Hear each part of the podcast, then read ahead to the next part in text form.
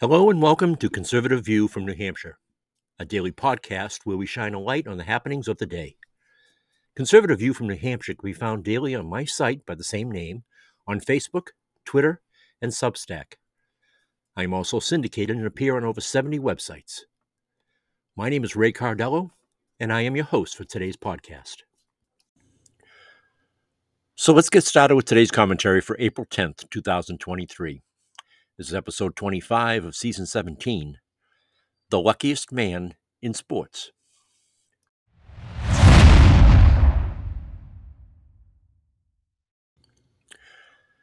I am taking a step away from politics today. After over 800 straight days of writing about the issues of the country and the world, we all need a break. I know I do. I sometimes think about what I would do if I had a chance to hit the reset button. In the real world, I can see myself as a prosecutor. I would love to devote my life to giving people peace by putting people who harm them behind bars. In my fantasy life, though, I would be the guy I think has had the dream job for the last four decades. Can you call it a job to have the best seat at to call the Super Bowls, the, the NCAA Final Fours, the NBA games, the Pebble Beach tournaments, or the Masters? That sounds to me to be a dream job of every sports fan. That is why I wish I could come back in my next life as Jim Nantz, the luckiest man in sports. Sports was life when I was growing up. My father was a sports fanatic, and watching t- sports on the TV, in black and white, was a treat every weekend. We had some classic sports announcers in New England. Curt Gowdy, who owned our local AM station, called Red Sox and Patriot games before moving on to the national scene for NBC. We had Johnny Most, who had one of the most unique voices in the media, calling games for our Celtics for decades. Who can forget his famous call, Havlicek stole the ball? He bridged the eras from Russell and Cousy to Bird and McHale. Gil Santos sat high above Sullivan Stadium, calling every play by the Patriots. Fortunately, he was lucky to call games into the Brady dynasty as, as well. These were the voices of our sports teams on radio and TV. None of these guys would call the biggest games of our lives in many different sports for as long as Jim Nantz.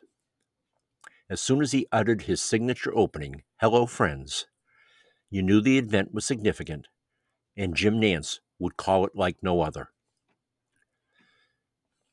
Jim Nantz's unparalleled combination of talents made him the greatest play by play guy of our lifetime. His voice was instantly recognizable, and he never lost control of himself.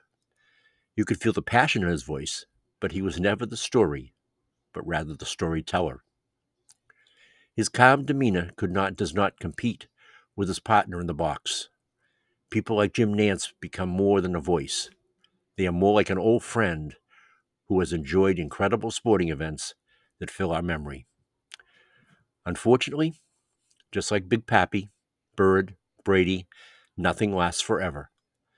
And the 2023 Final Four would be the last for Jim Nantz. As he closed out his final college basketball broadcast, Nantz said, Everybody has a dream. Everybody has a story to tell. Just try and find that story and be kind. Jim Nantz has always been the gentleman on the sidelines lines, and college basketball has lost a special part of its story. Just like I go back on YouTube to watch Brady throw touchdown passes to Edelman, Big Papi with some of the ninth magic, or Bird show some cocky defender how to play the game. I will listen to some of the memorable calls by Jim Nantz and wish I could have sat in his seat, the best in every house where he stepped behind the mic.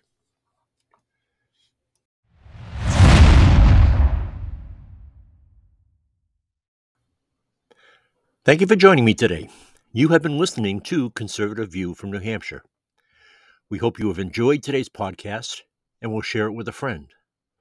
Until tomorrow, make the best of yourself and your day.